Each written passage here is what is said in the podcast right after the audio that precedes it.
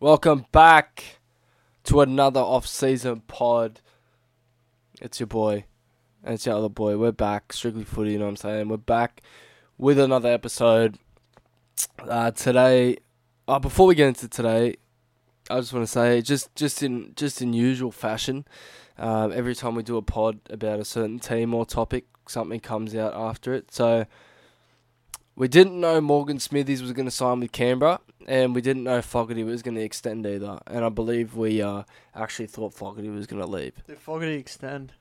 Yeah. All right. Well, let me let me change up my little signings. signings thing for the Bulldogs. Then, hey, when did that happen? Well, rumored that he's extended to the end of 25 with an option for 26. So Alrighty. Well, there goes my pick. I'll We'll see what think, comes of think that. about that throughout the episode. All right. Yeah, I'm gonna, I'm gonna make a, a little addition to mine as well. I think. Um, but without further ado, how we how we going, bro? How we going? I'm doing good. Just hoping for an episode without dogs barking, door banging, and um, electricity boxes exploding. Really. I Yeah, think look, that- it, I think would be that's the, go- I think that's the goal for this episode. Look, mate, it, it would be awesome if that could happen, but I can't really promise that. Um, I can't really promise that a voltage box is just going to explode uh, down the street. So Yeah, how long were you without power for? uh, I think it came back on at about eight o'clock. Oh, okay. So, So it wasn't too it wasn't too bad, but it delayed the pod for quite a little bit. Um, anyway, the Bulldogs. I don't know how long I'm going to be sitting here for, talking about this team. I don't know. I don't. Great. I don't know what has gone unsaid, what we could possibly, you know, add to the the conversation around the Bulldogs. But man, they were just not great. Oh, absolutely not. Uh, especially with the expectations coming into the season. People were picking them in the top eight. Mm. Like, there, there was a good portion of the rugby league fan base that picked them into the top eight. Yeah. Um, our Prime Minister had them in the grand final, Yeah. although he did pick Tyrell Sloan at fullback for Australia, so what does he know? Um, but yeah, no, um, not a great year for the doggies. I thought they'd be slightly better, although I had them lower than most people. But yeah, just, just a really disappointing year all round. Yeah. I mean, from memory, I think I had them about 12th. Yeah, I mean, I think we both expected them to be towards the bottom. Yep. Not as bad as they were this year, but I think you know we both none of neither of us expected them to make huge leaps, um, and really really push that far. Um, I think we kind of knew the limits of this team and having a rookie coach and um, you know bringing in a bunch of new players that need to learn to play together and just you know I was a little bit discombobulated. I mean, at the start of the year, to be fair, they did look quite good. Um, they looked like they were gelling together, but yeah, just derailed towards the end of the year. yeah. As the year progressed, they just it, it, got- it got worse and worse, really. And I, I think to the point where I'd even say that they were probably the worst team in the NRL this year, despite what the ladder says. yeah, Um, I know they had their injury injury ro- uh, woes rather, but um, I feel like if anything, that's when they picked up their game. Yeah. Well, uh, at some points during the middle of the season, when they got all their guys back, yeah, yeah. yeah, just floggings left, right, and centre. Yeah, well, I think I don't think anyone expected you know those guys to come in and really make a huge mark. Um, I don't even think many people would have known of the Harrison Edwardses and the Samuel Hugheses, Kurtis Morrins. But unfortunately, just the amount of injuries they had to deal with just just put them on the back foot all year. They could never really build any combinations. And yeah, it was just consistently in and out, chopping and changing. Um, another, you know, obviously we we we we touched on. Some people had them in the top eight. Some people had them in the top four. I was looking. Uh, all, all, all I had to do was look at their spine. Yeah, Running in Hayze Perham. Now, I, I think people have been a little bit too harsh on him from this season, but he was a rookie fullback. He'd only ever we'd only ever seen him on the wing for Parramatta. He was a surprise come through uh, for the Bulldogs. Still had Kyle Flanagan in the halves um, uh, next to Matt Burton, and when Flano went, they brought another rookie half in. Yep. Uh, and Reed Mahoney just hadn't had a chance to gel with the team yet.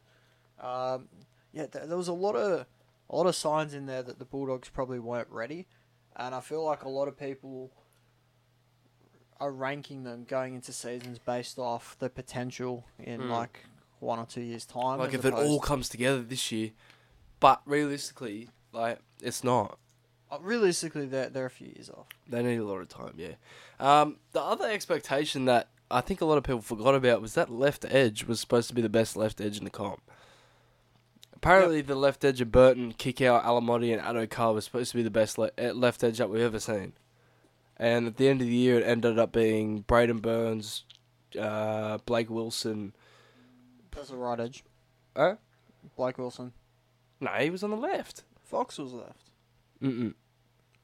Blake Blake Wilson played on the left because Toby Sexton threw a three meter forward pass to him and scored against the Dolphins. Maybe while Addo-Carr was injured. Okay. Uh, okay, he's out, he actually he's outplayed out already. Uh, Addo-Carr did his uh, syndesmosis. Yeah. Blake Wilson came into the team on the left edge, Mm-hmm. and then uh, when Addo-Carr came back because Blake Wilson had impressed, Kiraz moved into the centers. Yeah. Okay. Yeah. But I do think they kept Wilson on the left. Nah, I'm adamant At- they kept at- Wilson on the left. at the very least, All right. Okay. All right. Let's see where. At the very least when they played Manly, he was on the right. okay. Fair play. At the absolute least. Okay. But but Mm. if you're gonna go and fact check it, we, we, we may as well. All right. Oh, we'll fact check it. I just I'll, I'm gonna look at the last game of the year because I'm pretty sure they both played. That's where Addo-Carr scored a hat trick. So you, you think Fox is on the right? I think Fox is on the right. For some reason, I could be completely wrong, but from memory, he Right, was just on the right. mind is just destroying us. Okay. They've already changed the Seagulls logo in the app. That's nuts. All right. I just want to say, they do they not have the video? Yeah, Mate, Blake music Wilson's video. gonna be a big topic of this of this, Okay. of this episode, man. Are you ready? Full match replay.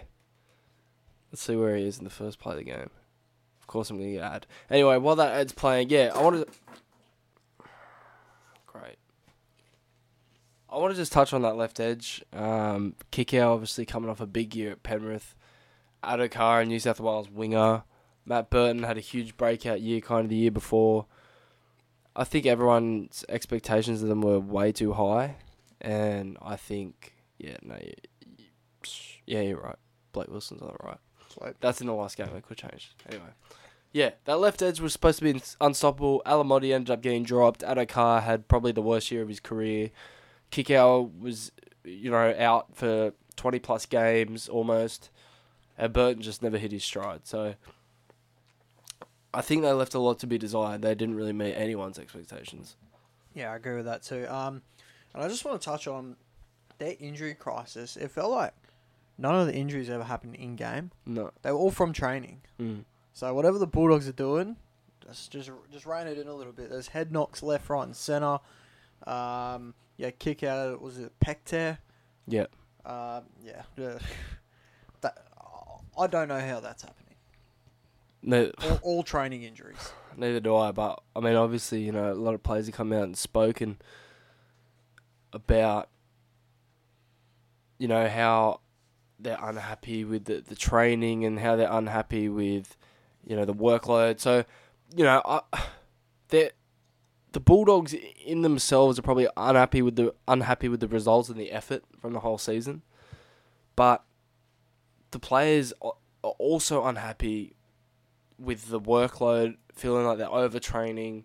Like there's there's a pure disconnect in between the the, the higher ups and the playing and the coaching staff. It, it feels like everyone's on a different pla page. I, Well, I, I it, don't it feel like feels like the higher ups as well. Like not just to blame them. Obviously, a lot of this is on the players as well. A lot of the higher ups aren't even on the same page, yeah and they're not even on the same page as what they themselves said like the week before. yeah Because coming into the season, Gus was all up here like, "Oh yeah, we'll be competitive," all this kind of stuff. And then as the season gets difficult, he's like, "Oh well, yeah, we're, it's just like, it's just a kind of season to see like who fits into this new Yeah. tough bulldog system. We weren't really expecting to do well." And it's just like, mate, you said you were going to compete at the start of the year. Yeah, and then like he came out and said, "I told Ciraldo not to come. I told him." Like, what? If Ciraldo, if they had have been successful, he would have been like, "I knew Ciraldo would do the best job this year." Like, there wouldn't have been any chat about telling him not to come. Like, he completely changed his attitude. I feel like season. yeah, and I feel like that's that reflects down to the coaching staff too, because I feel like the players weren't understanding what Ciraldo was trying to do, and then they were getting lazy in themselves, and we saw that with a lot of the efforts um, from you know, let's say TPJ. Obviously, we know TPJ wanted to leave now, but let's say TPJ for example, right? He was evidently unhappy with his role and that translated into poor results, poor effort on the field, which left the dogs and the coaching and the, and the higher ups being unhappy with the results. It's just a shambles. Like I don't understand the direction of this team, and I guess it comes back to Ciraldo's culture. Like he's just not bu- he's not bu- he hasn't built anything yet, and they've picked this big leadership group of Fox and Mahoney and Burton and Kikau and Faitala-Mariner, who they said you know there's the door. We regret making you captain. They had three captains. Yeah, They had three captains. They had Reed Mahoney as the constant on-field captain, Faitala-Mariner as some random captain, Burton vice captain, Addo Carr was in there. Like, it just made no sense to me the direction they were going, they were trying to go, and I don't know. I just feel like Ciraldo's attempt at really building a culture didn't really work, and I don't think that's necessarily all his fault because he didn't really have his own playing group to build that culture. But he still he still could have done far better than he managed to do.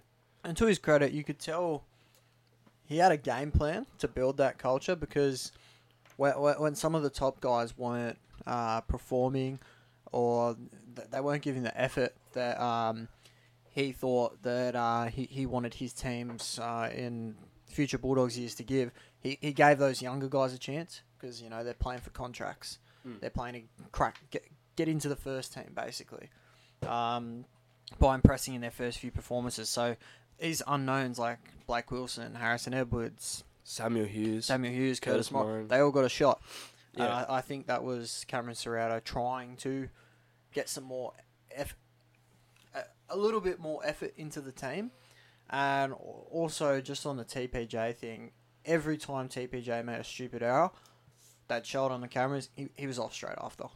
yeah, So I think he was trying to rein in TPJ as well, but uh, overall it just hasn't worked, and I, I think it's just come as a big shock to him how how hard coaching can be Mm. when the, the the team and the higher ups aren't aren't exactly uh, on the same page or giving giving the effort that he would have seen the Penrith players giving because Yeah. they've already got that culture. So I think it's come as a bit of a shock to him.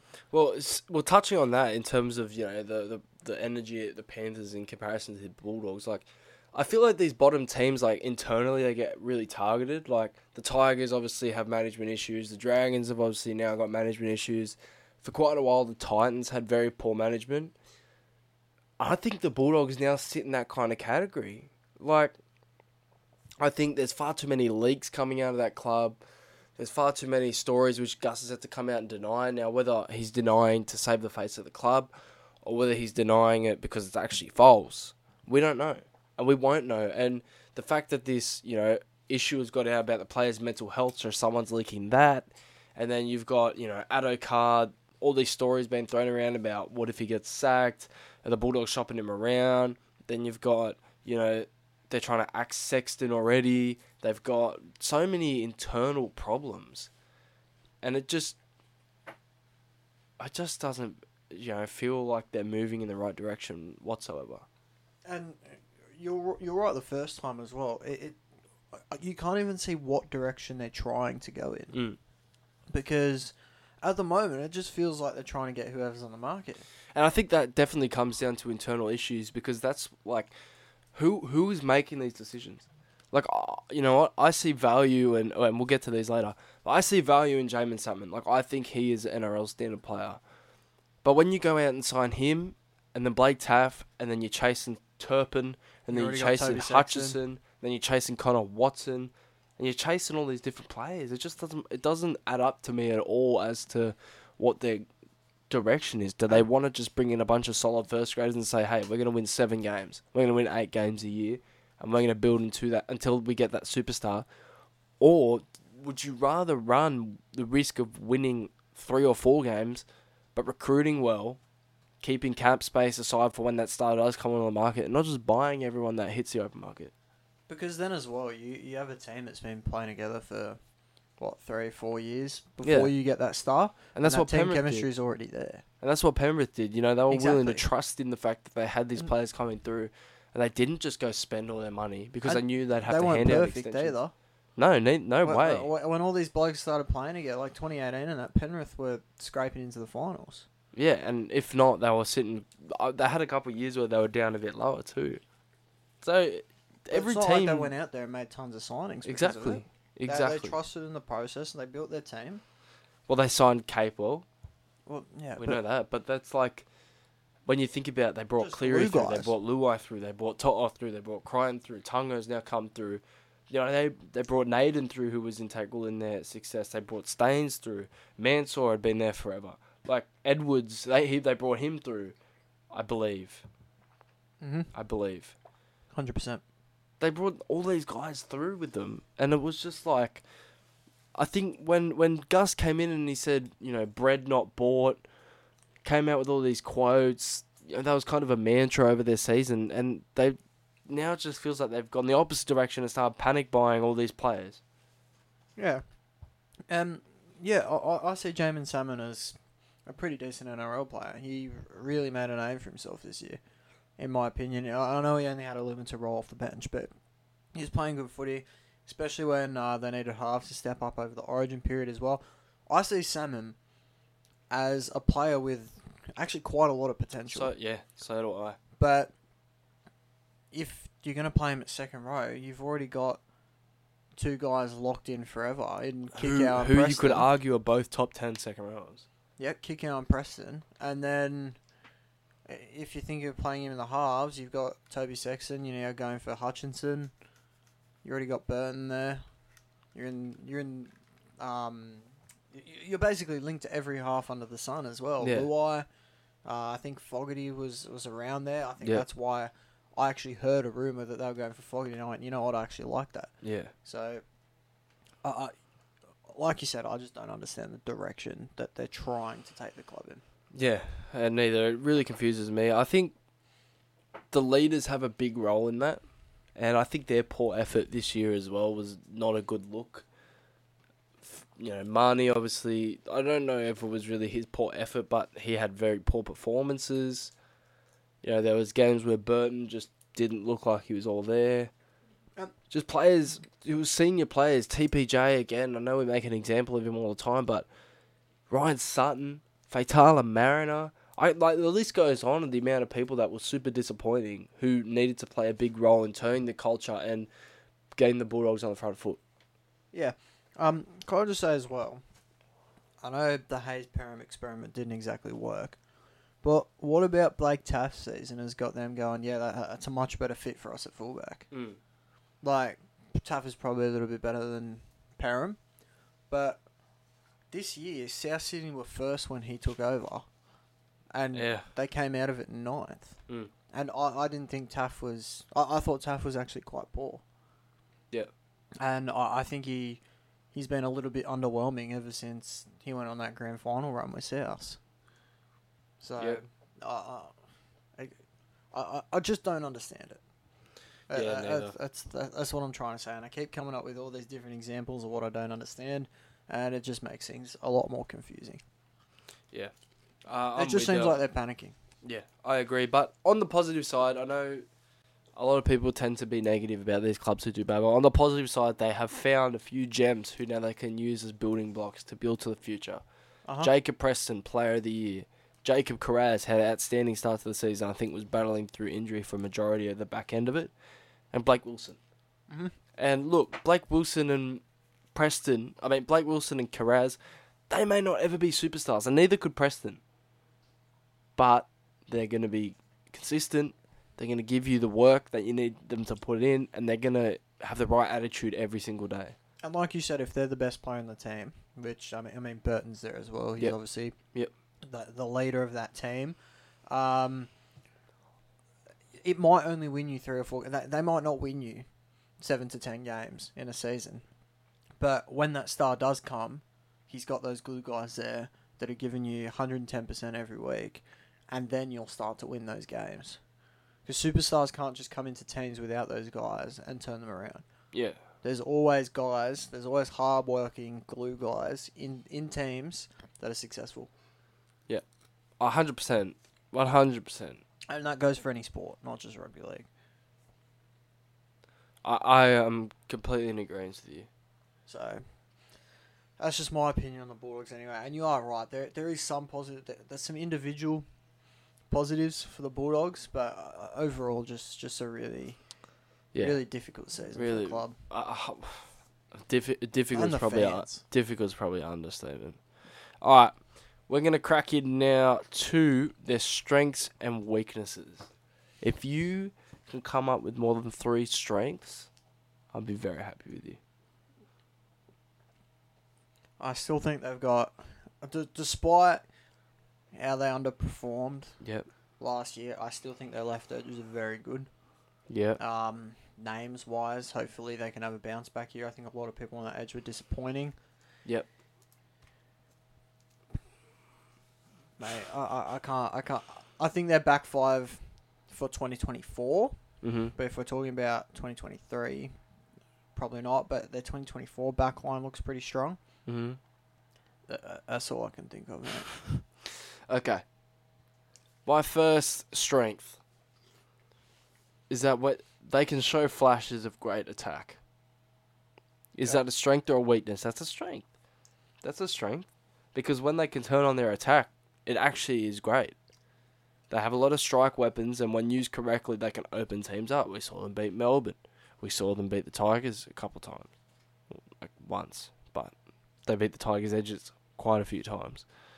The Dragons, they lit them up with Averillo. You know, they they had a lot of games where they their edges were clicking and they were getting their strike players in the right positions and they were scoring points. They were scoring points, and I think when they show those flashes, they they look better than what their results will tell you. Um, and to go along with that, they show flashes of moving the ball really well. They can go from side to side. I think having, you know, a, a more ball playing fullback, a ball minded fullback next year, pass pass first, whatever you want to say, will help the flow of their attack. I think Hayze Perham being such a dominant dominant runner kind of made them a bit stagnant this year. But when they were able to move the ball really well, again, they did it really fluently, and you could see Ciraldo's game plan. You could see how he wanted them to play, and it would all kind of come together. But unfortunately, we just didn't see it all the time. At all, to be honest. Towards back in the season, it was almost at all. Uh, and the young core. They still have a pretty young team. Burton, Crichton now, um, Preston, the, uh, Edwards, Hughes, Morrin, Mahoney's still relatively young, Kiraz, Wilson. Like they got a, they still got a young core. So at least they are not an aging team that's heading in the wrong direction, heading on the wrong side of thirty. You know, with a with an average squad age older than twenty three. Like, Yep. at least they still have some people there who are young and who can be there for a while, and hopefully they can build their future with that. Mm-hmm. Weaknesses. Give it to me. I think the big one for me is depth, especially in the forward pack. No, especially now that Luke Thompson's gone, Tevita Pangai's gone. Yep. Uh, I just don't think there's enough competition there to really push players Mm-hmm. to be at their best, keep moving forward. Yep. And give 110%. We, we keep talking about the Penrith culture versus the Bulldogs culture. Zac Hosking wasn't even playing. At, at one point, they had Luke Garner in there. And he He, he was pushing constantly. Salmon was pushing the first grade constantly. Mhm. Um, they've got a ton of juniors. Where I, I don't think Bulldogs have anyone that is seriously knocking on the door of a first grade debut. Yep. Like someone might come in, like if someone's out of form, they might go, all right, maybe we'll try this guy instead. But no one jumps out at you, and even when they've gone to different players during uh, seasons, you haven't gone, all right, they definitely need to be there. Apart from, you would say Jacob Preston, Yeah. but that was that was that was purely a trials thing. Um. Yeah. Uh, you you put it perfectly. You put it perfectly. Um, the first weakness I got is that they got no effort in defense. Like sometimes literally no effort. Yep. Uh, Just falling off tackles, misreading plays, going for the hero plays. Just lazy defense, lazy minded defense, not trying to put in the tough ones, not trying to grind it out through sets. Just lazy and minimal effort. Mm-hmm. Um, little to no leadership. Yep. I think Reed Mahoney is a great locker room guy, but he's not a captain. Yep. He's not vocal enough. I, I understand he runs his mouth a little bit and goes up to the ref, but for me, especially if you want to bring him on and use him as a 13, your captain has to be there for at least 70 minutes, and he, he's not. So I, I think you know having Addo Carr as one of the captains, him being on the edge, he can't really make his voice heard. Burton doesn't seem like a huge talker. Um, but I think he can definitely. he- I think he has the qualities of a leader. Just right now, I, I don't know if he really knows his voice. And this is where the weaknesses come in. Is you think who, who do you replace him with? Yeah. And there's really nobody. Yeah. Yeah, well, exactly. And you? I think that contributes to another weakness, which is they have no direction, they have no organization, and they have no communication on the field and off the field. Yep. On the field, they just look stagnant, and their attack is really inconsistent, and that's that's a sure sign of just them not functioning together, not playing as a unit. But it's it's really just thirteen individuals out there trying to make something happen. Mm-hmm. They're not playing as one. They're playing as, you know, separate separate places on the park, and they're not gelling. And I think that has a lot to do with the leadership not standing up and directing the team around the park, and bringing everyone together after saying, "Boys, come on! Like we we're better than this. We need to be better than this." And pulling everyone's heads in. I, I just don't think they've had those qualities on the field this year. I think that's probably the reason, or, or majority of the reason I attribute to their huge struggles this year. Yep. All right. Let's get to some player awards, mate. I know this is like one of your favorites. And I, Mate, reckon- this I think you got some hot takes here. hard one to make. Yep. Who's your MVP? Jacob Preston. Okay, mine's Jake Averillo. Ooh, I, I've gone Jacob Preston. He was the club player of the year too. Yep. And I think just his, if you want to talk about effort and you want to talk about attitude, I think he's a prime example of it. Um, and I just think there was such a difference to when he was there and when he wasn't. When they didn't have him, they were leaking points on points. When he was there, he was such a rock. Because I know he did miss a couple games through suspension. So I think, you know, he was just great this year. I think he showed a real attitude in which they can build off and they can use to push their culture. And I just think in terms of his presence on the field, he was just so valuable. Yeah, it was a toss up between these two for me, and um, I guess I've just kind of gone with recency bias because when I think about it, I think Preston started off the year really, really strong, and then it wasn't poor at the back end of the year, Yeah. but it was Just- just was kind of Yeah, there. mellowed, mellowed a little bit. And yeah. I think Jake Averillo was the opposite. I Yeah. think he was just Well, kind of there at the start. Once of the he moved and back to fullback, it was like, why couldn't we do this from round one, given how good he was at fullback at the end of last year? Yep. I yeah. Move I'm back a- to fullback. There's a few games in centre as well where he, he just ripped teams to shreds. Yeah. Scored a lot. Went on a mad try scoring run at the kind of the back end of the middle part of the season. Yeah. And um, yeah, so I think I think it's just more fresh in my mind, and I think the Bulldogs look, looked a lot better with you know someone who's actually played fullback before. Well, we just we well we just mentioned before, you know, maybe with with the ball playing fullback comes in, their attack will flow, and then all of a sudden Averillo goes into fullback, and it's like, hold on, now we know how to use our edges. Now we can move the ball. and I- I think Averillo is a is a poor loss for Mm. the Bulldogs. Uh, especially because they definitely could have kept him. mm-hmm. Who's your most improved in a team where it feels like a lot of people regressed? Who's your most improved?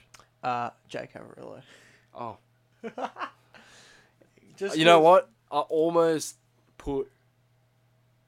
No, actually, I, I won't say that. I got Jake Averillo just because, mate, I just didn't think he was at, at the level that he has gone to this year. The past seasons, I thought he was, a Mm-hmm. But fri- that's like, 'cause- like a That's fringy at that's because they were playing him in the seven, but playing him in the seven, and it was like this guy's clearly not a half. Yep, and six a yeah. lot. Yeah. Play, played a bit of center. I think center and fullback is the best spot for him. But yeah, I thought he was like a fringy first grader at best.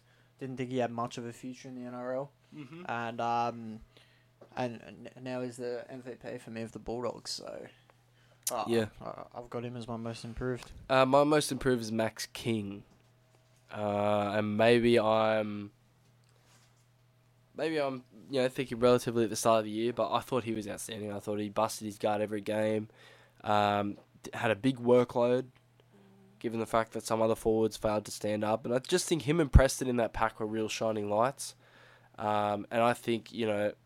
People weren't even having him in their best seventeen really coming into the year, and Yeah, I didn't. I think um, you know, him kind of cementing himself as their premier front rower. He had himself in a couple of Origin talks as well um, for Origin 1, I remember. So I think he had a huge year. He was making a ton of meters, had a great tackle efficiency, and I think behind a more solid, solid pack for next year, he could go up another level. Yeah, no, I really like that call. Breakout, I went Jacob Preston. same. Came in with absolutely no expectations. Um, a lot of people don't know he actually played for the Roosters last Yeah. year. Well, the Um, Bears, technically. Well, yeah, he, he, he was a Roosters development player last year. The Bulldogs picked him up from the Bears. I don't even think they were planning on playing him this year, but he Mm-mm. absolutely smoked it in trials. Um, came on when Kikau Yep. got injured. I think he's coming off the bench until then. yeah, ooh, I be- believe he started round one. But you might be right. Yep. Um, and then uh, just just really made that left edge spot his own. Obviously, when Kikau came back, he had to move to the right. Yeah. But um, yeah, Jacob Preston from a Bears player. Roosters wouldn't give him a top thirty It's the spot. Bulldogs Player of the Year. Yeah. Nuts. Yeah, I, I got him for all the same reasons that you kind of just mentioned. Um, I just think he burst onto the scene. No one really knew who he was. Everyone was kind of just like, "Who's this guy with the big mullet?" But then he comes out of nowhere. He's just an absolute machine, workhorse. Reminds me a lot of Josh Jackson and just the work he does in the middle, uh, even as a back rower. And I, I could definitely see him playing for New South Wales one day. Um, I thought he was tremendous this year, and I think with the Bulldogs getting healthier and being more consistent with the team on the park, I think he's only going to keep, elevating his game as well. Yep, most disappointing. Matt Burton. Yeah. Okay. That was my second pick. I went Reed Mahoney. Okay. Because he, they, they were my two that I was thinking about. They were the two I was tossing up. I'll, I'll tell you why I went Mahoney over Burton. I think Burton had prob- probably one of the bigger drop offs, but um, I saw this season as Reed Mahoney's chance to prove that he wasn't just that system player. Um, wasn't just that guy that was just feeding the ball to Moses and Dylan Brown and just being that ultra consistent. I, I thought he was going to come into that Bulldogs team, have a little bit more freedom, have uh, a little bit more jurisdiction over what happens, running out of dummy half more. And in all honesty, I, I just don't think don't think he really did that. And I think his performance has dropped off quite a bit, especially on def- on- on defense. Yeah, no, I see. What, I feel what you're saying, but just for me, it's like it was his first year there. Like it was his first year. I didn't really have the same expectations as you, which is clearly let- why he's let- not mine. Let me this point. clarify. Let me clarify. Burton played further below his standard. Mm. So if that's how you're going to call most Mm. disappointing, I'll go Burton. But in terms of what I'd hoped Yeah, for yeah, Ed yeah. I yeah, yeah. I it, feel what it you're was saying. disappointing for me to see that. Yeah, I feel what you're saying, but for me, Burton's a bit of a combination of both. Like I thought he he might even be New South Wales six this year coming into the season, Mm-hmm. and he just really, and whether you you know I don't think again it's entirely his fault. I don't think anything is on the individual in this Bulldogs team. I think it all goes hand in hand. But I was just really disappointed with Burto. Yep. Even his better games this year still don't compare to anything he was, you know, any of the output that he was putting out last year. No. Um, I just feel, yeah, he really dropped below par, and it just wasn't at all what I expected from him this year. And I was just, I, I was really disappointed actually because he had a great Origin campaign last year, and he, he came into that back end of the year flying. The Bulldogs look heaps better under Mick Potter. and then they changed back to Ciraldo, and all goes out the window. I, don't, I think you can throw Josh Addo-Carr into this list as Yes, one hundred percent. I'm strongly like. Would you class him as a top five winger still? Yes, just because with with players like him, I think it's a similar discourse to Tedesco. It's like Teddy right now is your top five fullback? Eh, based on form, probably not. But it's James Tedesco, it's Josh Yeah, Addo-Carr. okay. They're Australian representatives, like, and we know that that we've seen that Addo-Carr can turn it on whenever the Bulldogs are on. But we've said we've said that we've been on that point saying the wi- wingers are only good as the people inside them. There's really Sometimes I, I think there's some that can show. majority of the time. Yeah, but it, it, it's you guys that are mainly the guys that either have blistering speed Mm. because th- they rely on people to put them into space to Yeah. show what they can do, and um, uh, like finishes Okay, so like Johnson, for example. so so so give me an example yep. of a winger who who had a great season this year, who was often let down by the people inside them. Oh, it's a tough call. Um, Because that's that's what we're getting at, right? Like saying Josh Addo-Carr's only good as the people inside him are gonna make him. Which winger this year was like he's a gun, but the people inside him are letting him down? I'll get back to you. I'll get back to you. My mate. The most recent one I can think of is David Nofoaluma. Another one that I think, well, I mean, you, you can't really call 2021 for this, but I think Garrick on the wing, uh, he hasn't had a lot of chances to play wing. He's always had to go to fullback or Mhm. he's been playing centre, but I think he's a guy that can impact a game Yes. when, Fair when play. someone's. But you, you can't really say that about this season, so that's why I need to. I need to Yeah, for this season look at for this season I'll give you something. for this season, I think Greg Mars is another guy that can Yeah. impact a game. but again But he he, he's, yeah, he's yeah, this season. Uh, yeah, I don't know. And and then you go to the Warriors wingers like, oh, what about Dallin? But Rocco Berry I thought was good this year. Great. Rocco was very good. Yeah. So I don't know.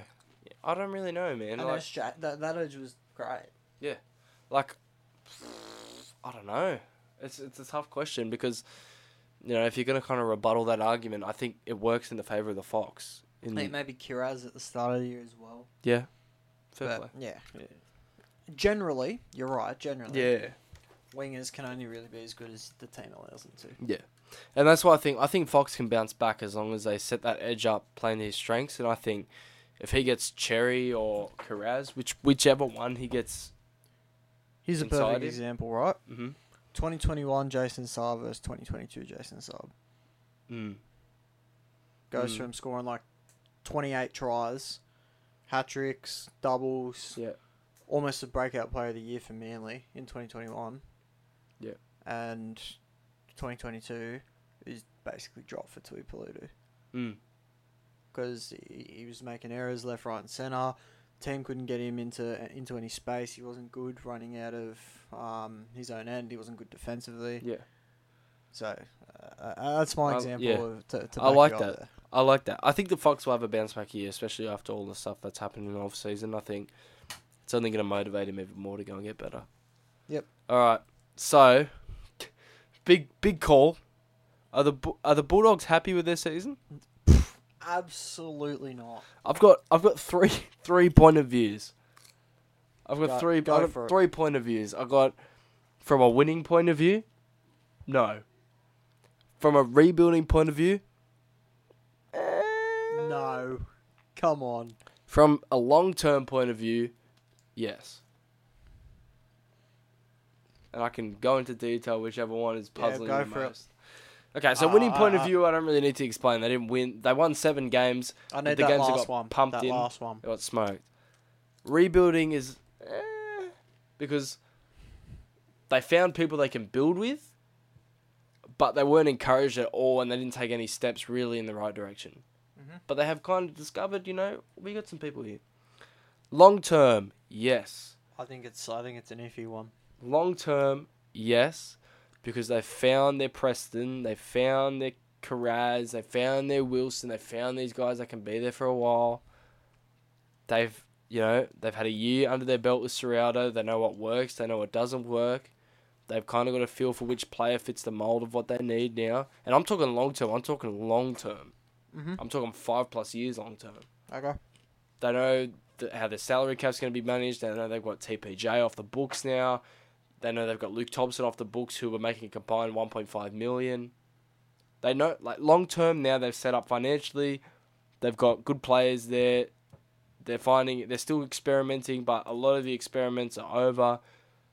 I, I just think long term, they'd be they they'd be satisfied with what happened this year. Long Yeah. term, Yeah, I can agree with that. because short short term is the seven wins game pumped sixty six 0 by the Knights. That's the short term. Yep. What's that going to affect in the long term? These certain players who didn't put effort in, we can't have any players like that in our system. We need to mold our players to be like the Jacob Prestons and the hard workers through the middle, on the edges, the people that are going to give their right arm for this club. Yep. So, silver lining, silver lining, because bro, I know I get cut when all I hear is just negativity about how bad the Tigers are. The Tigers aren't going in the right direction. The Tigers suck. The Tigers stink. This and that. When it's like, for me as a fan, I can see positives. Yep. And I know I think, you know, again with a bit of negative for a positive, you see Hayze Perham didn't work at fullback, so you go get a different type of fullback. You know, you see Toby Sexton comes in, and him and Burton work quite well together. So you keep running that partnership. I think, you know, you tested out bringing Reed Mahoney off the bench as a 13. That was horrible.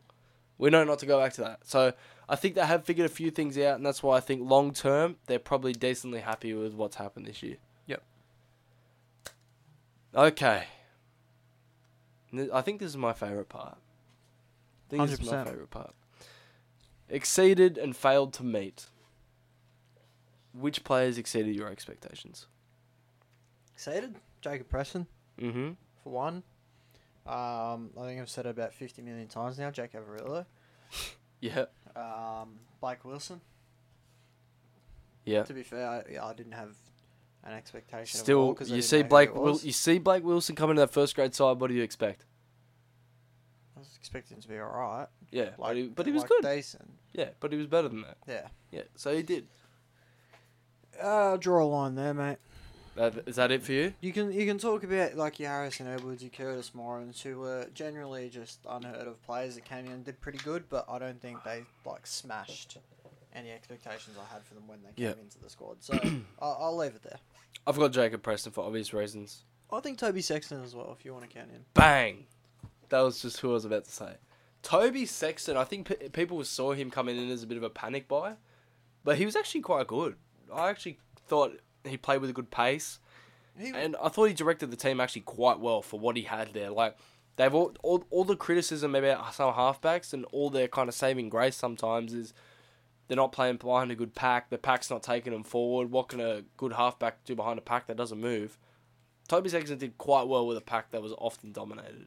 well, he's he's got quality potential, really. Yeah. Because even before he went to Bulldogs, we knew this.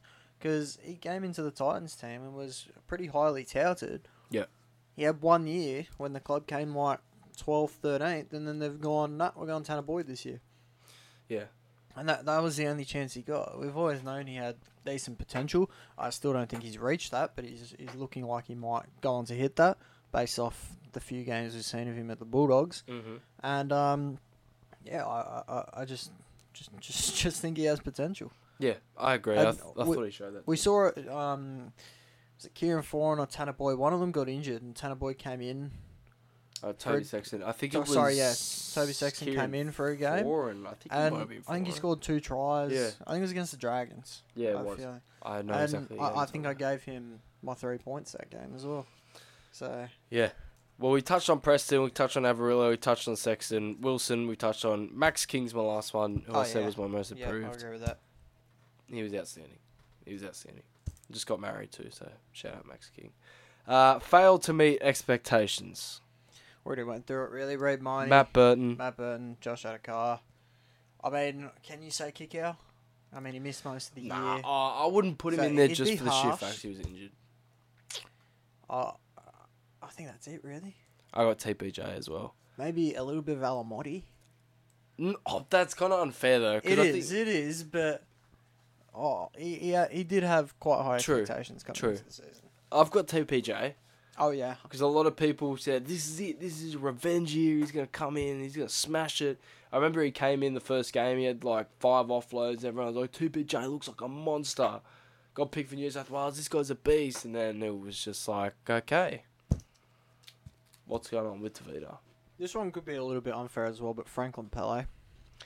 I, I get what you're saying, but I, I think Like I his, said- I think his expectations were set by Supercoach, bro. Yeah, I think his expectations were literally like, bro, look at this cheapy Franco Pele. Please put him on the bench. Oh, look at him. He looks sick in preseason. like, bro, he. Yeah, I can't really say I expected much of him. I thought he was going to be a rotational player at least, but he never f- cracked it. So maybe he did. Maybe that's fair enough to say. All right, we're going to take a quick little break. Gonna have a little little drink of water, and um, we'll be right back with you boys in a sec. All right, we're back preview time. Um, mini mini preview. Obviously, we're gonna have our in depth previews later. Shout out off season. Shout out January content. Um, we'll start off with the losses. I've got major losses: TPJ, Luke Thompson, Kyle Flanagan, Paul Alamoti, Jake Averillo. Yep. How ma- how major are a lot of those? You can tell me if you think Kyle Flanagan is a major loss, if you think Luke Thompson's a big loss given the fact he didn't play over four games last year. TPJ, whether you think he's a big loss, Alamoti, given the fact you know he was really a rookie, and Averillo, I think, is huge.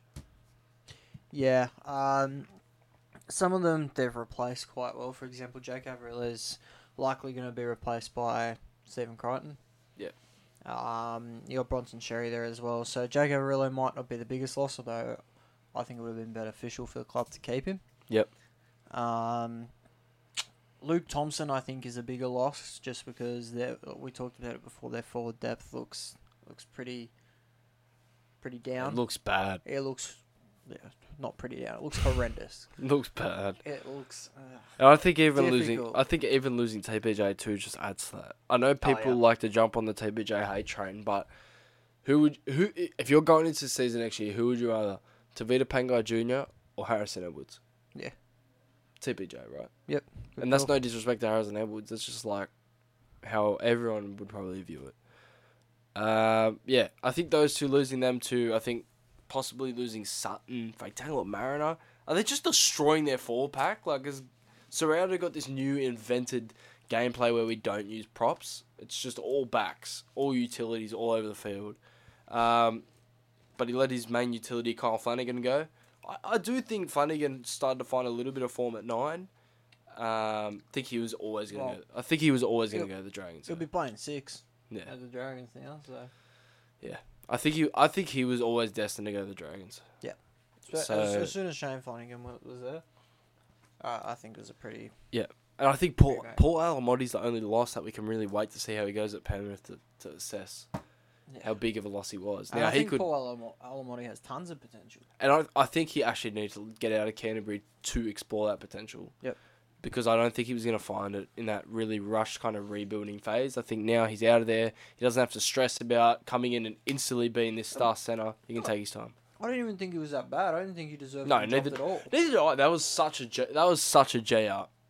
That was such a J out. Everyone's like, "Oh, Paul Alamoti's had a poor season because he got dropped." I didn't even think he was that bad. No, neither. I think he had one bad game where he missed a ton of tackles and made a couple errors. But Yep. apart from that, like in that South game where they got absolutely pumped, he was a standout player. Yep. And everyone was going, Alamoti looks good. He looks like, Mhm. and then all of a sudden he's gone. Yep, just gone, just like that. Who fills the shoes, mate? Who fills the shoes? Well, I mean, Xerri and Crichton are there now, Yep, so that that ticks Averillo off plus more. yep. Uh, probably Alamoti. That makes sense. Two centers gone. Uh, for the for the props for Luke Thompson for TPJ, Luke I Thompson, I've written no idea. They're honestly just gonna have to look to juniors. Taukeiaho hasn't been announced yet. If they get Taukeiaho, I think that'll help massively. that'll be big. I think they'll probably feel probably Luke Thompson's shoes more in terms of what role they have in the forward pack. Mm-hmm. TPJ, I just don't think they're going to replace him. I think they're just going to look to a junior. Uh, TPJ, I've got Harrison Edwards. Well, yeah. I a think he can kind of replace the production that TPJ Yep. was giving you. Luke Thompson, I've got absolutely no idea. Because how do you replace someone that played very low amount of games? I still think it's a decent loss because him coming back would have been oh yeah, I been agree with that. But I'm saying like add. with the fact he couldn't stay on the field, like Yep. anyone playing is almost to you know fill in the hole. Yep. Uh, Kyle Flanagan, I've got Blake Taaffe because he can slot into that 14 role, Yep. be that kind of reserve grade half, be whatever you need him to Yep. be. Uh, Paul Alamoti, I've got Wilson because I think Wilson will have a bigger role in the team next year. I Uh, definitely do. huh? I definitely think Wilson. I know, have a bigger and when we hear your best 17, it's going to be complete dribble.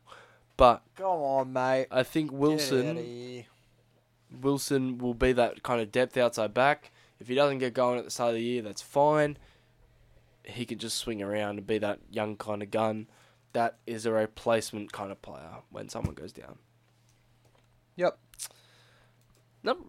Filling these shoes is tough for this team because it's like you almost don't want to fill their shoes because you want to get better. Oh, So you don't. You almost don't want to like f- identically fill their shoes. You want to bring someone in who's gonna double their output. You, Yep. If you get what I mean. So yeah, I think that's a tricky one. I think that's a tricky one. I I don't know. I, again, we don't really know till the season's gonna start what on earth this team's gonna look like. Yep. It could could be anything. Gains. Now we have spoken about they're signing every man and his dog, but they only have four official gains. Stephen Crichton, Blake Taaffe, Bronson Xerri, Jaeman Salmon. I like it. Potentially Turpin, Taukeiaho, Drew Hutch, Watson, Watson, Luai, Luai, Haas, Tino, Fifita, Manesi Alex Fi- Twall, Manesi Finu. uh, yep, Manesi Fanu, Gus Gould, uh, Spencer Leniu, James Fisher Harris, Liam Martin, uh, Hudson Young, Corey Cleary. Horsbrun, yeah, Nathan Cleary, Harry Grant, uh, Cam Munster, uh, yeah. So you saw the Australian team that ran out uh, on Saturday night. That's basically the Bulldogs. That's basically a run they're Yep. gonna get. Nah, I like Crichton as the signing. I do. I do. I think that is. Now One of the we're, we're going to signings debate this when we get into our best seventeen, but he's going to play fullback. Yeah, we're gonna debate this. Oh, we're going to. 100% we're Oh, gonna debate oh, we're going to debate this, and you're going to score. Well, okay, okay. Oh, you know, I'll make it. I'll make it clear when we get to it. Okay. Stephen Crichton, I think for the money he's on, we don't really know, but I, I don't think it's a bad deal at all. I think from what I saw Salmon's from a good him. pickup as well. Who? Uh, Salmon yeah, I with ya. provides depth to the second row. Um, provides depth for the halves if you need it. If Toby Sexton doesn't perform well, just basically gives you that competition that I was talking about before. Yep. You know my thoughts on Blake Taaffe. I've already made it pretty. clear. Blake Taaffe, I think he's a good depth player. If you get him on the right money, I think it's a good Yep. pickup. Bronson Xerri is the main one I want to talk about. I just want to make make it clear. I think Bronson Xerri was a star. He was. But I think it's going to take time for him to come back and get readjusted. This is a completely new game that he's playing. Yep. Think about when he left But for his ban compared fairness, to he's when so he's come back. fast. I know he's nuts. He's so fast. And if he and if he can get space, if he maintains that speed with how big he is now, he could be the best center the comp. hmm He probably will be the best center in the comp if he's able to maintain that speed with that new strength, the size of a bloke. It's just about whether he can fit. And it's just about whether he can buy into the culture. And I think I heard a podcast uh, of him talking. He said he spoke to Ciraldo, you know, like they've got a good relationship, they're on track. He sounds really positive. Um, I think he's the main X factor for me for this Dogs team next year. Oh yeah. I think you know people will talk about Crichton, people will talk about Burton, people will talk about all these big names. I think if he turns it on, especially if he's on that left edge, if he turns it on, that left edge is saucy, hmm saucy, I'm gonna say it again. Left edge of the Bulldogs. saucy. Yep. But yeah, I do like their gains. I think Crichton on the rumored 900k maybe a little bit overs, but I mean, from what I saw in the grand final and from every single game Nah, this year, it's probably not. Uh, Blake Taaffe, I think rumored to be about 400. Not bad. They're saying with the new salary cap that's going in, that's going to be about the average salary, so Mhm. not the worst. Bronson Xerri, I've got no clue what his salary is. I would say it's probably about the same. Low. I'll say I it's probably. low, You reckon? Like really low. You reckon we can find it on zero tackle? I'm thinking like 400 max. Okay. Let me figure out how hard it- But knowing the Bulldogs, it'd be 1.4 million. Yeah, ah, he'd be on 700. Um, Does he exist? Yeah, there yeah, it is. yeah, there's nothing. I'll just quickly do a Google search. I don't think it'll be there. Everything will just be, oh, the ex um, stood down player signed to the Bulldogs. Um,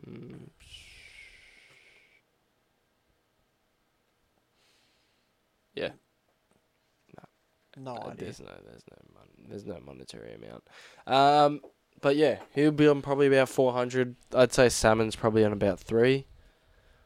I don't think that's the worst recruitment I've ever seen, but I think they should stop it at that and now start. Let's let's start building up. Let's start breeding our juniors. Yeah, I Let's agree. start from there, I Gus. think ma- maybe, I think maybe someone i- if a quality halfback comes onto the market. I know Sexton's playing good, but if a proven halfback c- comes onto the market, Yeah. I'd be going after them. But that's about it, really. Maybe another prop. That's it. Yeah. They, you don't need to be going after the- your Hutchos, your Turpins. You don't need another nine. You got Reed Mahoney. You're fine. Um, you got young guns coming through. You're making Carl Luapu into a lock. So, I mean, we'll see how it goes, really. Yeah. Yeah. Yeah. Yeah. Did I mention they have they could have a saucy left edge? No. I didn't hear you say Oh, that. okay. Well, they got a saucy left edge. They could have a saucy right edge, but you want to ruin it, don't you? Oh yeah. All right. Best seventeen, mate. Alright, Tell me. Tell me. Tell me. Now, if you haven't been able to tell from the banter so far, my fullback is Blake Wilson. Now, I want to make this very, very clear. This is a what I would do, not a predicted. There is a less than 1% chance that Blake Wilson lines up a fullback come round one. I think it is 100% a battle between Stephen Crichton and Blake Taaffe. I want to make that clear right now. However, just watching Blake Wilson last season, Yeah. I thought that his ball playing skills and just his awareness of where to be and when, I thought maybe he could play fullback. And then I went to his cup stats and his junior stats and saw that he was a fullback as well. Mm. Um, and then I went to a a nice little highlights video where he Mm. plays wing and fullback, and I actually really liked what I saw from him. So that's why I've gone Blake Wilson at fullback. Uh, now, For reference, I've gone Stephen Crichton. Yep. Now Critter was my other opportunity. I, I think you can tell by now I don't think Blake Taaffe is the way to go forward. So Mhm. t- for me, it was between Crichton and Wilson. Um, Crichton probably better for the short term, in my opinion, but I think long term, I would like to go Wilson, and it also helps me fit other pieces into the team how I want them to. Yeah. If that makes sense. I did have another point, but I can't exactly remember it off the top of my head right now. But uh, my wingers, Jacob Kiraz and Josh Addo-Carr. Mine are Blake Wilson and JAC. Now, here's where here's what I meant by fitting everyone into the team how I want to. I think Jacob Kiraz is definitely a better winger than centre, and I'd like to have him on the wing because that's where he started. Oh, he was almost winger of the year for the first Mm. six to eight rounds before he uh, had that knee injury. Uh, and Josh Addo-Carr picks himself. I know he said he had a disappointing year. Um, centers, I've got Bronson Xerri and Crichton. I think Yep. an edge of Crichton and Kiraz, although it's not as fast as their left edge. Um, I think defensively that's really good. I think it's really solid. I think Crichton, uh, not not really to that right edge, but he definitely brings that premiership experience from Penrith I think just over stability. to that edge. Just stability. And um, on the left, Bronson Xerri paired next to Josh Addo-Carr is scary. Mm. And if Burton and Kiki can get it going on that edge as well, Yeah. then that'll be crazy. And I think I, I need to show you Blake Wilson highlights, and you'll understand why I want him at fullback after that. Okay. Because I, I, he's just. I, I th- like I said, I think Crichton would be a better fullback right now, but I think long term, I think Crichton is a better centre than fullback, and I think Wilson could really come into his own on that team. I mean, fair play, bro. I've heard, I've heard worse takes. I really, I, I, really think it could, but very unlikely to happen. I've got Stephen Crichton at fullback, Blake Wilson, Josh Addo-Carr, wing, Kiraz, Xerri, centres. I've probably gone with the more realistic option, probably the option that they'll run out with in the Yeah, first round. Um, barring Crichton going to the centres. Um, Um, halves. Just quickly, Yep. Andrew Davey medically retired Oh yeah, I saw from the that. end. I From saw the that. NRL. Bulldogs fans be cheering about that. Uh, wish him the best of luck in retirement, obviously. Matt Burton, Toby Sexton halves. Are we on the same page with that? I, I don't think there's another realistic option they can go with. They've lost Flanagan. I don't think Olawapu. Well, they've already said they're putting him into a lock, Mm. And I think that that could be the better decision. Toby Sexton was playing good at the end of the year, and it's a half combo that was working. Yep. My nine is Reed Mahoney. Same. Uh, my starting props. Now this is where it gets really, really Yep. difficult. Max went- King's Max there. Ki- Max King, Max King. and I did go Ryan Sutton. Ooh, I've gone Harrison Edwards. I only went Ryan Sutton because he's basically a starter Yep. For for a lot of the Bulldog season already, Mm-hmm. and I don't think the other guys are are starting props just yet. Yep. Kikau and Preston, we're in agreement of that. Ki- yeah, we are. Now your lock, you've gone. My lock is Jaeman Salmon. Uh, I think what the Bulldogs struggled with, and I think what takes the pressure off Reed Mahoney as a secondary ball player or a first receiver, it allows Reed Mahoney closer to the line to work his magic too.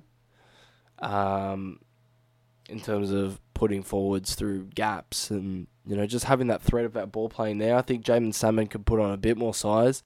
But I think he's suited to play in the middle. He did come in and play in the middle uh, a little bit for the for the Panthers sometimes, and I just think, I just I'm I don't know, bro. Something about Jaeman Salmon playing that thirteen, I can just see him with his ball playing, with his speed.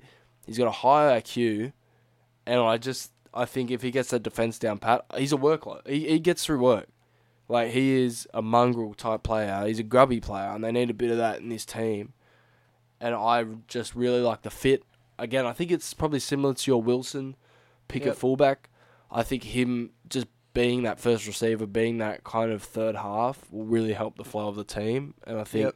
it'll just help them to get expansive, get the forwards early ball, get the back rows early ball, and hopefully create some space for Xerri, Kiraz, Addo-Carr, and Wilson.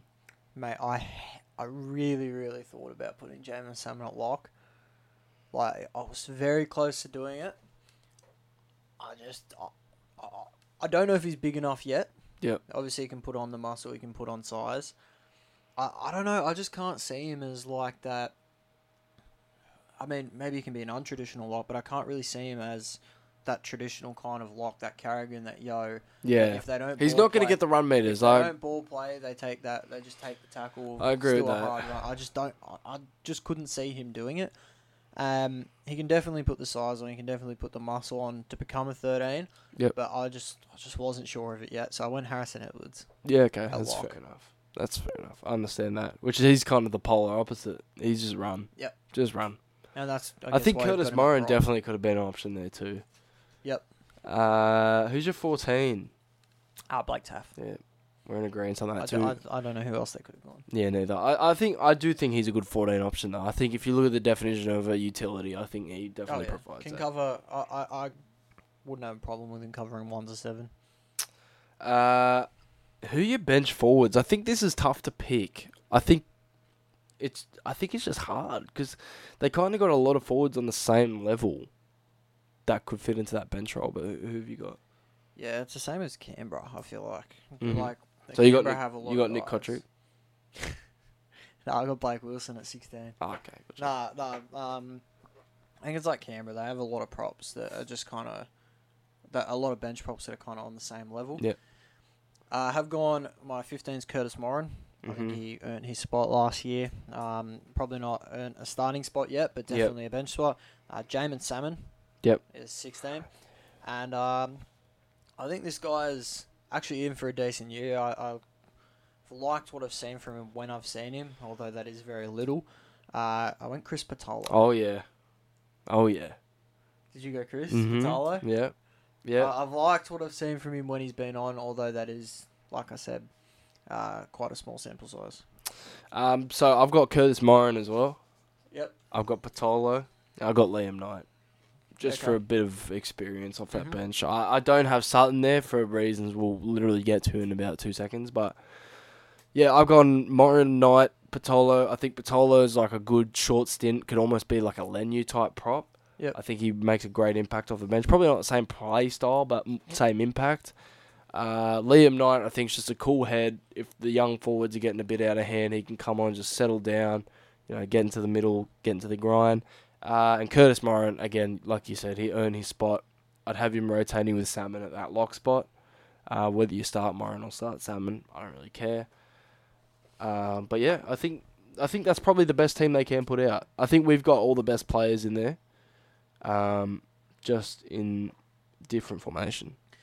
Yeah, I, I guess the main difference is the Wilson Crichton one. I just, I think Crichton will end up a much better center than he is fullback. Yeah, I just, I, I just don't know about him in the spine.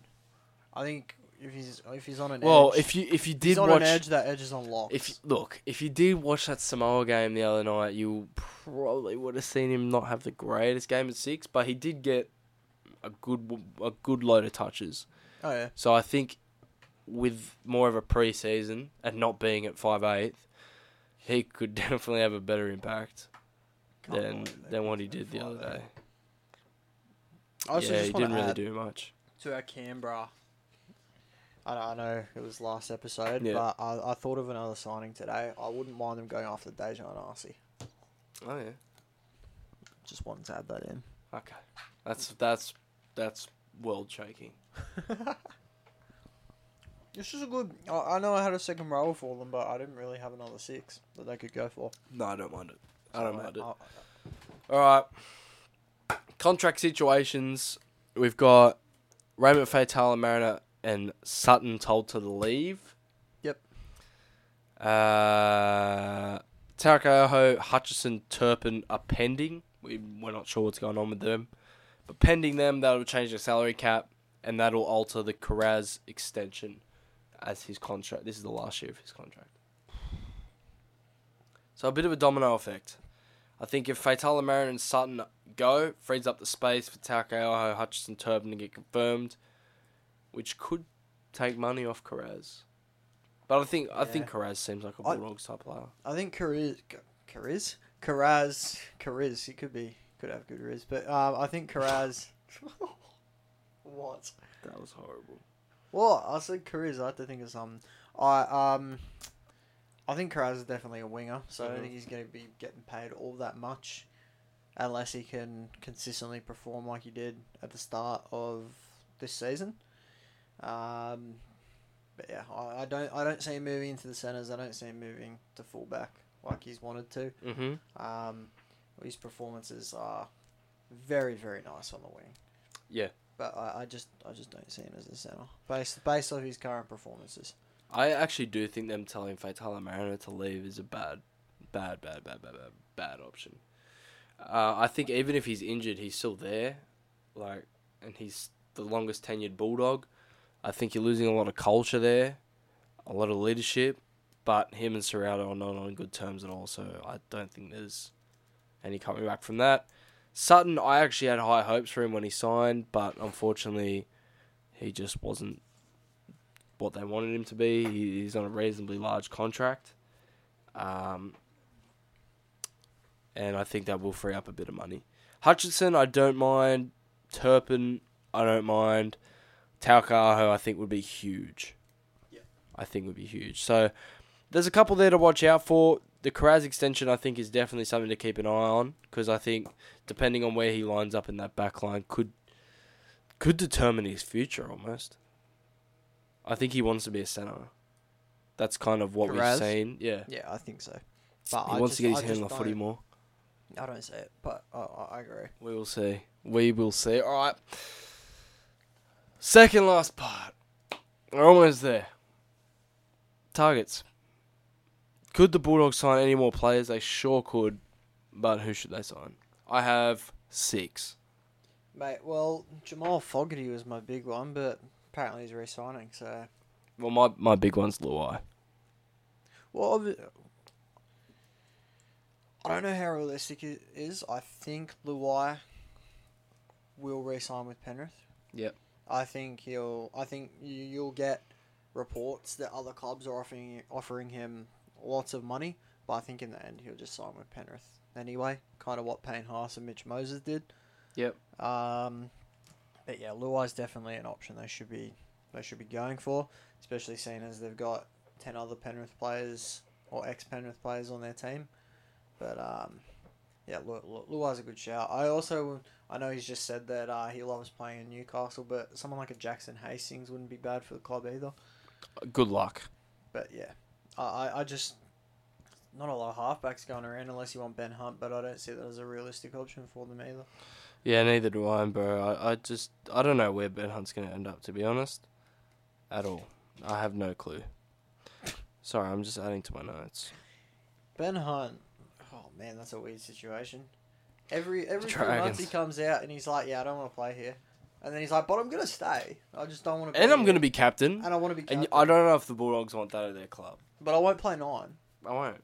I won't play. I'm going to be the halfback. I'm going to be the captain. I'm going to be the highest paid player, but I don't want to be here. Um, but yeah, Jarome Luai, I think he would be good. Has a good connection with all the Penrith boys, especially Ciraldo. Has a good relationship with him. Think he'll get the money he wants there. Uh, but yeah, I do agree. I don't see him leaving Penrith. Mhm. Uh, Josh Aloiai, Yeah, I I think like it. I don't think Manly he's, need him. he's kind of been squeezed out a little bit. He's on a relatively high pay packet. I Mm-hmm. think if you can get a good split with Manly there, I think he would definitely add to this pack. Um, give them at least a starting front rower. Yep. A quality starting front rower. I think he. I think he's gettable. I think he's definitely attainable. Um, and I, I just think he'd be. A, I think he'd be a really stable, good option and a good locker room guy. I think he would fit the culture. He's hard working, and I think it's a good opportunity for him too. Yeah. Well, let's look at Manly's pack. They've got, um, when Lodge is back, they got Paseka, Lodge. Jake plays a bit of prop. Uh, they got guys like Toafofoa Sipley, Bullemor off the bench. Like they've got a stacked middle. So Josh Aloiai is definitely definitely a gettable one, even though he's contracted to the end of 2025. I think you can definitely, like you said, get a good split there for him. And I think Yeah. it'd be in Manly's interest because they are having all sorts of cap squeezes with the players they're upgrading, the players they're having to let go. I, I think Manly would be would definitely be open to that. Yeah, I think Manly would would definitely be willing to negotiate Oh yeah, to get that money off their books too. Helps Mhm. them out with Koula. Yeah. Helps them out with even the Koula's extended. I Yeah, believe. yes. Oh up- maybe one, upgrade. maybe only one year or so. Yeah, I knew it was short term, yeah. but to get that upgrade done, uh, Shawn Blore. I know he's rumored in talks with Justin Olam at the moment, so I don't know how you get him. Mm, but I think he would add a lot off the bench. Yep. He can play second row. He can play thirteen. He can play front row. The injury pro- the injury risk is a bit out there, but I think the youth, and I think his potential would be huge for them if they were able to get him. I Beautiful. think Blore just needs a change of scenery. Yeah, I do agree. I just don't know. What, I don't know what's going to happen. It's a bit of a stalemate with him and the Tigers. I like him as a player, but I just don't see him really fitting into what they want to do. Have you got any more, or am I just gonna keep rattling off? No, you keep rattling off, mate. Just, Uh, literally, Jamal Fogarty was my guy. Morgan Knowles. I do actually really like Elliot, the Elliot move Yeah. as well. Morgan Knowles fills that 13 hole. England Nolsey's international. back. He's back. We wanted him in the Dolphins. He's back. But I actually think he would be outstanding buy. I think it'd be a great get. I think he's attainable. I think if he wants to try his hand in the league, all you got to really do is pay the transfer fee now. Yep. Um, I think he'd be a great target. Far out. Jack Welsby. Come rugby league. You spoiled my next one. but anyway, I finished with Nolsey. He's he's good. It's off the top of my head. Nolsey's good. In- Next, uh, may as well move on to the next one. Jack Welsby. Uh, why have I got him there? Because he can play one, six, and seven. And if any of these guys fail to do their position, he's there. If Crichton doesn't come in and play well, you put Welsby at the one. That's a joke of a team. Sexton's underperforming. Welsby comes in at seven. Love it. Burns underperforming. Who says he's safe? Maybe he goes into the centres. Welsby comes in at six. Yep. So the the lineup I did have down with Welsby there is Welsby one, Kiraz Fox, Mate, Xerri Crichton. Start, while we're on the English topic, I'm starting to like Lewis Dodd for them too. Oh, I do like that. I want to give sex Sexton a season though.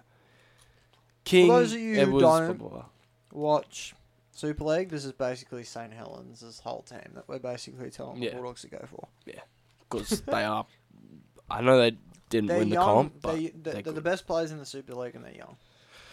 yeah, Perfect. and they were very good at the World And Cup. there's, Uh, no, there's no options in the. the NRL. last player I got Jonah Pezet. Oh, I forgot about him. Hundred percent. He's going to be a name that keeps coming up. for whatever reason, Tyran Wishart's ahead of him. He's going to be a name that keeps coming up now. He will be a name that is ranked in the top ten for uh, halfbacks of the NRL for most of his career. Once he comes in, Yeah, he's Jonah- a beast. that that's a good shout. Completely forgot about Peasant. I really like that fit alongside Burton too. Yep. because I think he can definitely take that back seat. He's not a ball dominant half. He's happy just to get the boys around the park. Happy to sit back and do his job and let everyone else do what they need to. Mm-hmm. So I've got Aloiai, I've got Blore, Knowles, Welsby, Luai, Pezet. Yep. I think they basically fill all the needs. They're not going to get all of them, obviously, but they fit the category, I think, of what they need. Awards. Who's your MVP for next year? For 2024, who is your Canterbury Bulldogs MVP? Oh, and my Welsby transfer was tw- for 2025, by the way. Thank you. Cool. Uh, provided they play him at centre, Stephen Crichton. Okay. I think if they play him at fullback, he'll have a pretty underwhelming year. For Crichton, yeah. Yeah, full Crichton. Yeah. Um, yeah, I think Stephen Crichton. I think he just, while that left edge is that attacking prowess, Yep. pace, um, plus Burton, plus Kikau, like Penrith links from Yeah. back in the day. He, just lo- Critter would lock up that right edge. Yeah. It'd give them another edge to go to in attack. Uh, they don't have to rely on Burton the whole time. They can go to that right edge. hmm And defensively, I think that edge would shore right up as well. I think he'd have a great year there. I like that. I do like that. I definitely maybe thought not about better him. than he is now. Yeah. But like around that, that kind of Yeah. Vicinity, and I think he they would automatically make him the best Bulldogs player. I've got Matt Burton. I think huge revenge year coming up. I think I think Matt Burton's gonna have a huge bounce back. I think he's gonna find some real form. If he has a consistent halves partner and spine partners, I just think he's gonna light it up next year. I think he's gonna come out with a chip on his shoulder after this year. He knows he can be better, and I think just another year of gelling with Ciraldo and getting used to that play style and how he's supposed to play in that six jumper. I think Burton will 100% get back to that form we saw from him in 2022. I hope so because he's a great player to watch, but Yeah. he just really struggled. I think year. I think him changing to seven as well really hurt. Yep. Really hurt his season.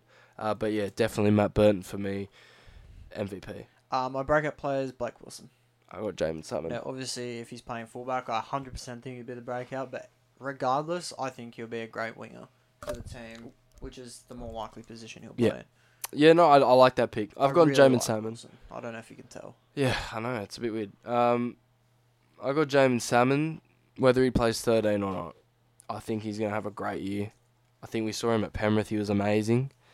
Uh, I we were really high on him this year actually, but I think he's going to be outstanding next year. I think he's going to have a really really good year for the Dogs and prove to be a really solid signing. The week got a dog, a breakout player. All right, wants to watch. Last but not least, Bronson Xerri. I was going to put him, but I've gone Patolo. I was saying Bronson Xerri because because of everything you said before. If he Yeah. can if he can hit the strides he was hitting when you know he's eighteen or nineteen, he's still got a lot of development to go in rugby league. Yeah. he could be a monster. He's bigger now as well. He's not only fast, he's strong. He could he could be like the Stafford the outside- Stafford Tower versus Cowboys for twenty seven games. Play, playing outside, Kikau and Burton with Addo-Carr and his outside in support. Yeah, tough. It's tough. I've got Patolo because I think he could secure a starting spot. Cool. Yep. That's Cool. why he's one to Oh, watch. Mate, if if we had if Uncle Brad stays in the team, Mm. when Manly play the Bulldogs, it'll be Koula and Saab versus Xerri and Addo-Carr. If that happens. That would be lovely. I would love to watch that. Know And- they'll and stay in the same team anyways because Garrick Olakau'atu and because Garrick no Garrick will play that left center anyways Yeah, if Uncle Brad's not there. No, Garrick will play right centre. Shush. Um. Hundred percent. Yep. Shush. Hopefully. Uh, shh. Shh. I just that matchup would be hectic. I actually really want to see that now. All right. You tell me if you'd rather watch Xerri or Patolo. That's probably going to be our poll. Um, all right, does that do us? that does An us. hour and 20 What a minutes on the. Bulldogs? You got to run? What a run. He's gonna run. He's gonna run home. All right. um, we'll hopefully see you on the weekend. If not, we'll catch you next week. Stay blessed for this week. Stay safe, and Bulldogs fans, Good luck. stay patient.